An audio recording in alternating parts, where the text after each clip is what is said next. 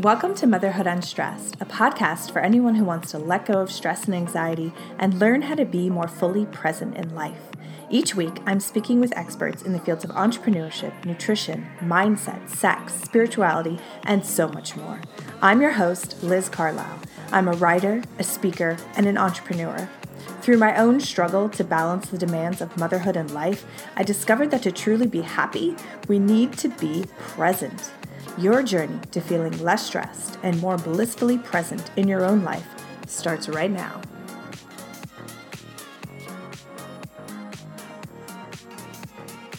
Hey guys, thank you so much for tuning in. I am beyond excited to share this episode with Doctor Marissa Lawrence with you. I haven't been shy about sharing my own personal journey with breast implant illness and how I got my breast implants removed recently, and it's because I think it's important to share. I think it's important to share this kind of information with people who may not have even heard of B I I or breast implant illness, and you know, they've been suffering for months, maybe years, with autoimmune disease, and they have no clue why. So I am just thrilled that I had my explant doctor on the show to talk about the data behind it, because you can hear a lot of stories and, you know, you don't really know what to believe, but she has been doing an actual study. She's the only doctor in America as of now doing a formal study on B I I, which I think is incredible. And she went to Washington, D C to testify to the F D A at their recent hearing in March about what she has found. And so I think this episode is really going to be a great primer for you in understanding what exactly is B I I and what you can test for with your primary care physicians to see what exactly is going on. And if you suspect that you have B I I or someone that you know is suffering, then what are you going to do about it? And so we, she does just a great job in going over what it is, what you should test for, and then what the next steps are, and what really the data is showing so far, um, because it's just a huge undertaking, which I think you're going to understand by the end of this episode. So if you enjoyed this episode, please share it with a friend. Please leave a five-star review, screenshot it. Let's get the word out about B I I, what exactly is going on, so that we can help and heal absolutely the most amount of people. Thanks. This episode is brought to you by Motherhood Unstressed C B D. This is the supplement line that I created with the intention of helping you battle stress and anxiety in a natural way. Now, this isn't like you're taking some pharmaceutical. You're going to take these either through the tincture or the capsules, and you're going to feel a a grounding out, a gentle calming down. And it's not stark. You're not going to feel drugged. Um, but you are going to notice a difference. And if you don't notice anything, you could try to take a little bit more and see how you feel, because everyone is different and everyone metabolizes it differently. But this is really a great tool in your toolkit to help you be more you. That's the best way I can describe it. It's the best form of self-care that brings you back to who you really are and removes all of the exhausting energy that you would be spending on being anxious, being depressed, um, just generally not feeling like your best self. So this is my gift to you, and uh, you can get yours in stores across the country or at my website at motherhood unstressed dot com. Well, hello, Doctor Lawrence. I'm so excited that you're here. I'm so excited to talk to you about this very important topic. Thank you so much for being on the show. Thank you for inviting me. I'm glad to have this opportunity to speak to um, your listeners about a very important disease. Absolutely. So I'm just going to jump right in with a question. How would you define breast implant illness? Breast implant illness is very, very difficult to define. The problem is that the specific, the symptoms are nonspecific to one disease system. It is um, a disease that has effects on almost every org- organism, so it's kind of a nonspecific connective tissue um, symptomatology. And I don't even know if we can call it a disease yet, because we haven't defined exactly what's causing it, what its um, widespread effects are, and how to cure it. So I think we're still in a um, observation stage where we're collecting data. And I think the more data we collect, the more information we're getting. Um, There are some patients who are very sick with positive laboratory results. The majority of patients don't have any abnormalities in their labs or diagnostic testing. And so it's very, very hard to put your finger on what is breast implant illness and what other diseases might be going on um, in patients, and what is caused by breast implants and what is not. So at this point, I think there are some very strong connections that we're looking at, but we really are still trying to figure this whole issue out. Um, there are a couple of theories out there that are all very promising. One, of course, relates to a low-grade uh, bacterial inflammation of the capsule. We, it's called a biofilm, and we're seeing that it may be implicated in the anaplastic large cell lymphomas that are being uh, seen in a very small percentage of textured patients. Um, forty-six percent of my patients um, where I've tested the capsules will have positive bacterial cultures of the capsule. Wow. It's a small amount, and their skin flora, their skin organisms that normally are not harmful, but it just may be enough inside the body to trigger the immune system to, you know, start a fight response. Another theory is a genetic predisposition to having something foreign in your body. Um, I spoke with a woman who knows a lot about the M T H F R gene mutation, um, and she says that those patients can't tolerate anything foreign in their body. Mm-hmm. So it may just be um, almost an allergic reaction to whatever, you know, to having a foreign body. Nothing specific in the implant mm-hmm. or in the implant capsule, but just the fact that there's a foreign body in their body triggers their immune response. And then the third is metal toxicity. And we're going to look at that again, uh, looking at urinary metal um, levels. But there is a brilliant toxicologist who actually testified at the F D A hearing, and he's been looking at that for twenty-nine years. And he um, pretty much has discredited that theory. But I think it's still worth looking into one more time. Absolutely. Well, that's, I mean, that's amazing. And th- those are some things that I didn't even realize. And this is something that I've been studying. Um, so tell us a little bit about your background and how it led you to even studying this issue, um, because you're a plastic surgeon, you know, you do surgeries all the time. Um, so take us through that. So I'm a, I've been a board certified plastic surgeon in um, Atlanta for twenty-five years. Mm-hmm. I have been using implants for my reconstructive and augmentation patients for twenty-five years. Um, I've, you know, watched the evolution of Uh, better implants, better shells, better fillers. Um, I've seen so many happy patients with implants. And then about two years ago, I started to see a few patients who were not so happy, that were concerned their implants were making them sick. And we know that we had this issue in the nineties with silicone implants, but these women now had saline implants, which is supposedly safe. Mm-hmm. And I wasn't really sure what to make of them. I mean, I did review the literature with them, but I, you know, agreed that if they wanted their implants out, I would be happy to take them out, and I could take it out with a whole capsule because I've been trained to do that and have been doing it for years. And I had my first patient who had a total body rash got better. Mm. I mean, she just, it was, um, you know, within three months, the rash had cleared up. Her brain fog was improved. She had more energy. And I was intrigued. So I started to, um, as I started to see more patients, because of course she spoke to friends and other patients, I started, I developed a questionnaire, before and after questionnaire, just looking at everything. Then I was referred to the website, and I didn't even realize breast implant illness dot com that I, my name was listed, but um, it just was another source of referrals. Facebook was another source of referrals, although they threw me off that group because I mean, I was getting a lot of great information from patients on that, but I think they just didn't want a doctor, quote unquote, spying on them. Not that I was spying. I was actually Um, just looking to see who got better, what symptoms got better. So anyway, um, I started collecting data. I had about one hundred twenty-five patients in the practice in October, and I was at a plastic surgery meeting, and they were filming us for the plastic surgery channel, and they asked about breast implant illness, and I said, you know, I don't know what's going on, but my patients are getting better. Mm. They're in, um, Mindy Hawes, who's out of Nashville, who's fabulous. She's a great leader. She said, let's get a task force together for the Aesthetic Society, and the task force was formed. So we had to first define what it is, and of course it was very difficult to, you know, to um, to figure it out, but we got breast implant illness frequently asked questions that we post on our websites, and then we did a um questionnaire for all the plastic surgeons. Who's seeing it? What do you think's going on? Who's collecting data? You know, let's let's figure this out. And then that led to us all going to the F D A, um, where there was a lot of information shared um, but not a whole lot of answers. I think I was the only one who presented actual data on the patients with breast implant illness that I had wow. collected.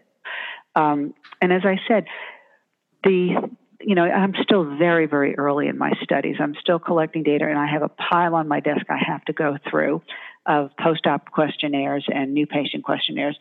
But the things that stuck out the most to me are um, it's not one implant that's implicated. It's not one manufacturer. I see um, Mentor, Allergan, Saline, Silicone, Texture, and Smooth. Every implant has been implicated in breast implant illness. Mm. And then the other was that at three months post-op, because I've looked at the one hundred patients at three months post-op, only a third of patients are reporting any relief of their symptoms, which means we have to follow our patients long-term just to see how much improvement they get. Uh, we're also looking at family history for autoimmune disease. I've started even looking at things like tattoos to see whether or not, because I'd like to do urine metal testing, but I think the tattoos are going to um, mm. are going to alter that. So I have to figure out web, you know, how to distinguish where the, what metal's coming from the breast implants and what metal's coming from the tattoos. So there's just a lot of different factors to take into account.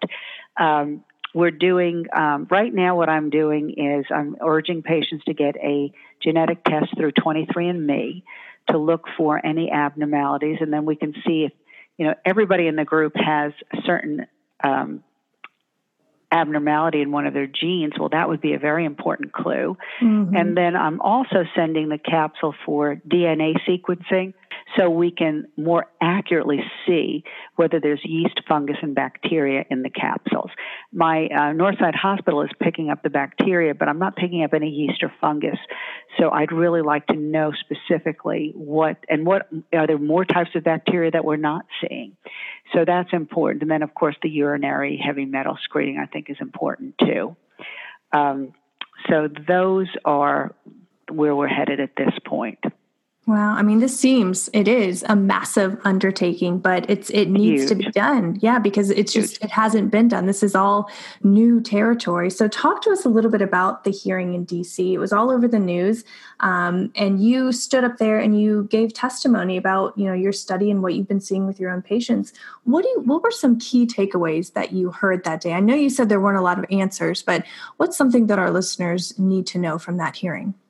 Well, they looked at seven factors. One was M R I screening of breast implants, and it was determined that most patients weren't getting M R I screening because it was too expensive. Mm-hmm.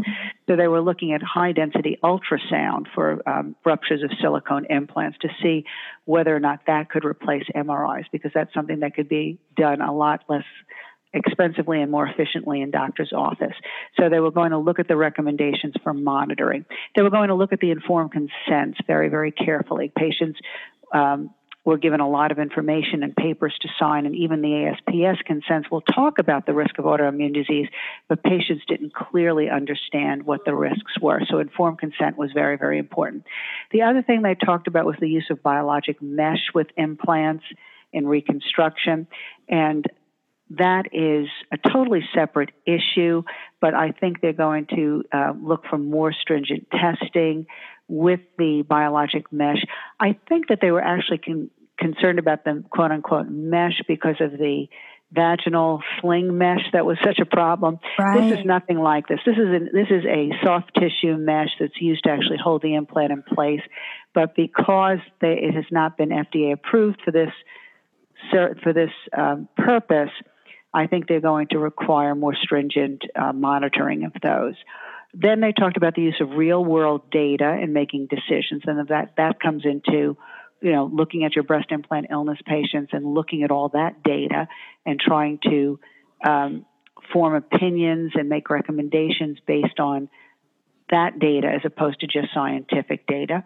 And then um, There were three more. Oh, then it was the textured implants with A L C L, and I believe those are going to be restricted. I know they're restricted wow. in Canada and France, and um, I'm, I'd be surprised if they're not going to be restricted here as well.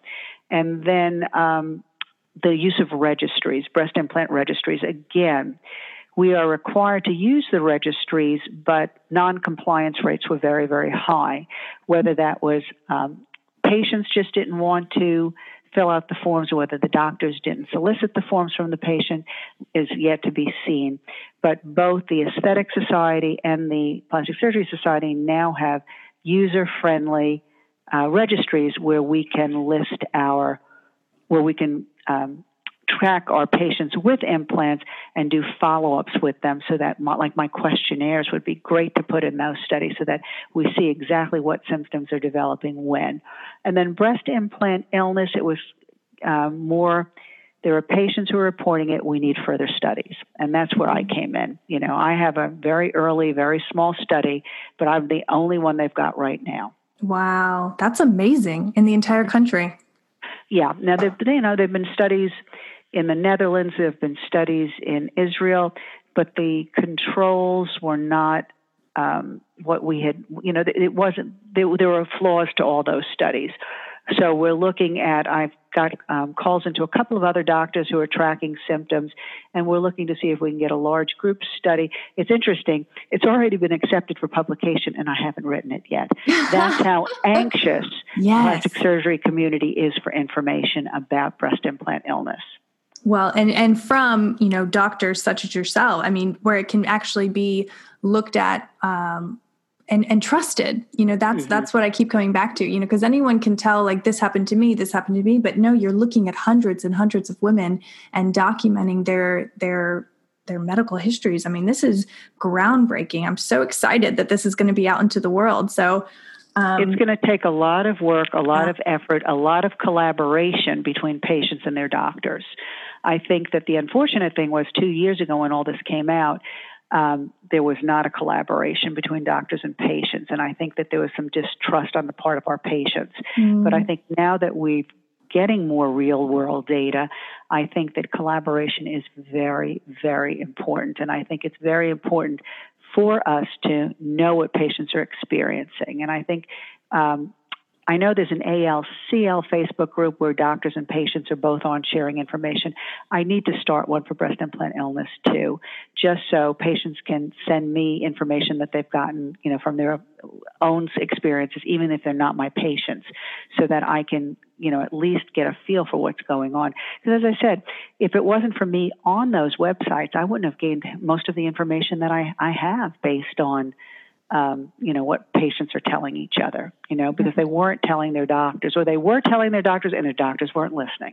Right, exactly. So if a, if a woman is listening to this right now, she has implants, but maybe she lives in Kansas City, can she contact you and, and talk to you she, about? Yeah, she can. But, you know, there are, I mean, it's now becoming very, very widespread. Everybody knows about breast implant illness. I'm going to talk on a panel in May to all the plastic surgeons in New Orleans.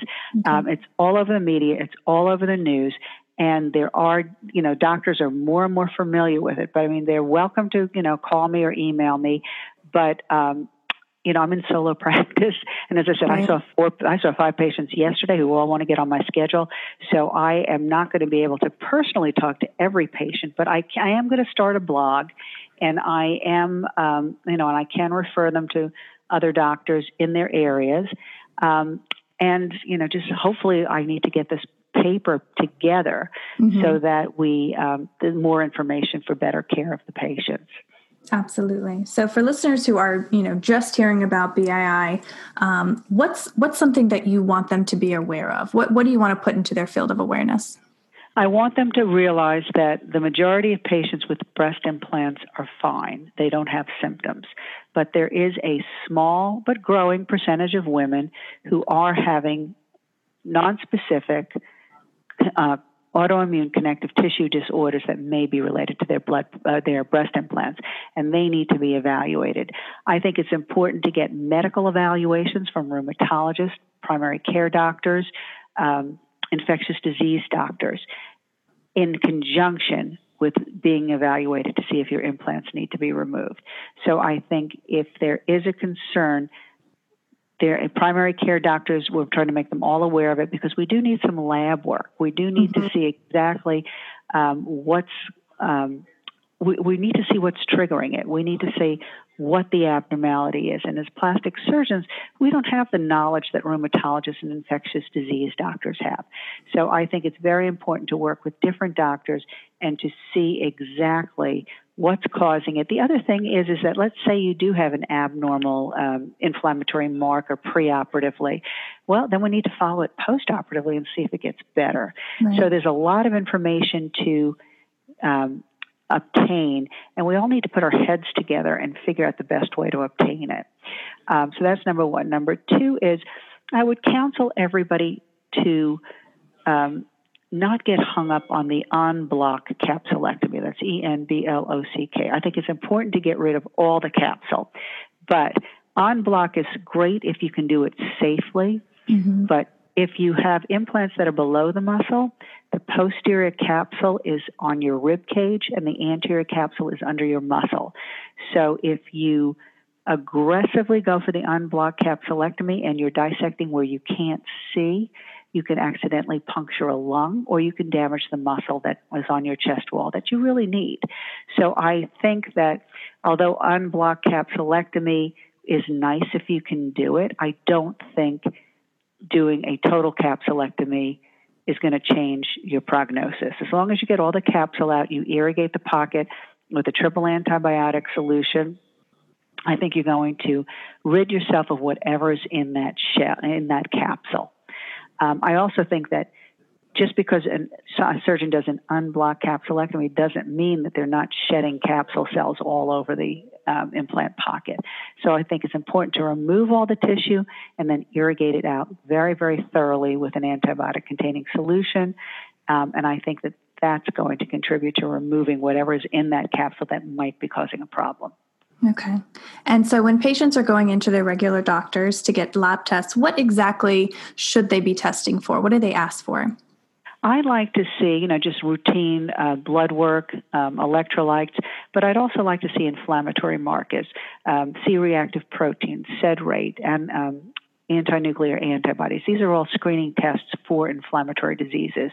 Okay. Um, we want to screen for thyroid disease, adrenal disease, um, diabetes. We want to just see what other abnormalities they have so that we can rule that out. I mean, I don't think that... Um, I don't think that breast implant illness causes diabetes. So if somebody has diabetes, we can say, well, you know, that could be contributing to this. Now, I do have a lot of patients with Hashimoto's thyroiditis, um, and I'm just wondering if the implants aren't triggering uh, that form of thyroid disease. I mean, some a lot of people become hypothyroid as they age, but the Hashimoto's um, thyroiditis is coming up in a lot of my patients now, and that's an autoimmune disease. Mm-hmm. Okay. Thank you. That's crucial. Um, so I do always end with some rapid fire questions if you're ready. Okay. Go ahead. True health is? True health is um, eating well, exercising well, feeling well, taking good care of yourself. Um, I'm a big proponent of anti-inflammatory diets. I think that they will um, reduce inflammation in the body, even in patients with and with, uh, even in patients without breast implants. Okay. I believe in? I believe in um, listening to my patients. I believe in um, thinking about what their concerns are. I believe in doing no harm to my patients. Um, and I believe in, um, you know, just taking responsibility for um, for procedures that I do. So, for example, I've been putting in implants for twenty-five years. I feel I have a responsibility to make sure that they're safe and to know who to put them in and who not to put them in. That's so huge. And I do think, I mean, this study is just so symbolic of that, of that feeling, that intention. I'm grateful for. I'm grateful for um, my friends and family. I just lost my dad, and um, everybody has really, really come together for me. So, um, and it's interesting because Uh, he passed away two days before I went to the F D A, and I had been talking to him the Saturday night, and I was telling him all about my F D A presentation, and he was so excited for me. And um, I said, well, you know, Dad, if you're not well, I'm not going to go. And he said, no, no, you need to go. And um, the on Sunday, the uh, the Uber was right outside the hospital ready to take me, and I went to kiss him goodbye, and I could tell he wasn't going to do well, and he passed that night, but I... Um. Mm-hmm. Got on the plane the next day and went to the F D A because I, that's what he wanted me to do. Wow. That's amazing. That's amazing. Um, and lastly, what's something that you've learned in life that you or someone would have told you earlier on? Um, to have, I guess, well, I'm still not doing it, but to get a good balance in your life. You know, mm-hmm. you want to exercise, eat well, take good care of yourself. And then there's your emotional health too. Um, you know, yoga, meditation. I, I do think there's a holistic approach to good health and wellness. So I do um, wish that I had um, focused more on a balanced life. Of course, now with all of the patients, studies, right, right. I mean, I, I'm I'm working twenty-four seven. But it's my passion. It's my passion at this point, and I really, um, I'm really hoping that we get an answer to this very, very soon. Well, I'm confident with you working as hard as you are and just with your experience. Um, and and that, again, it goes back to that intention. I, I'm very confident that you will accomplish everything that you set out to and do. And just one thing I'd like to tell, you know, your listeners and patients, mm-hmm. get your data in, get your data to your doctors, because um, it's very important that um, we see what's going on. I mean, we it's, you know, it's a... pain to fill out questionnaires. I've had patients email me back, I'm not filling out any more questionnaires. Like, please, just one more. Just right. someone. Because I think it's so important that we're in an information gathering stage right now. And if our patients don't communicate with us, we're not going to get anywhere. Right. We all have to work together on this. Absolutely. Yes, we do. We absolutely. It's got to be a collaborative effort. You guys were, you know, forceful enough with your Facebook groups to push this through. You made the doctors stop and realize that it was a real problem. Now you've got to um, move on from the initial rejection by some of the doctors and just um, help us get the answers and get the information.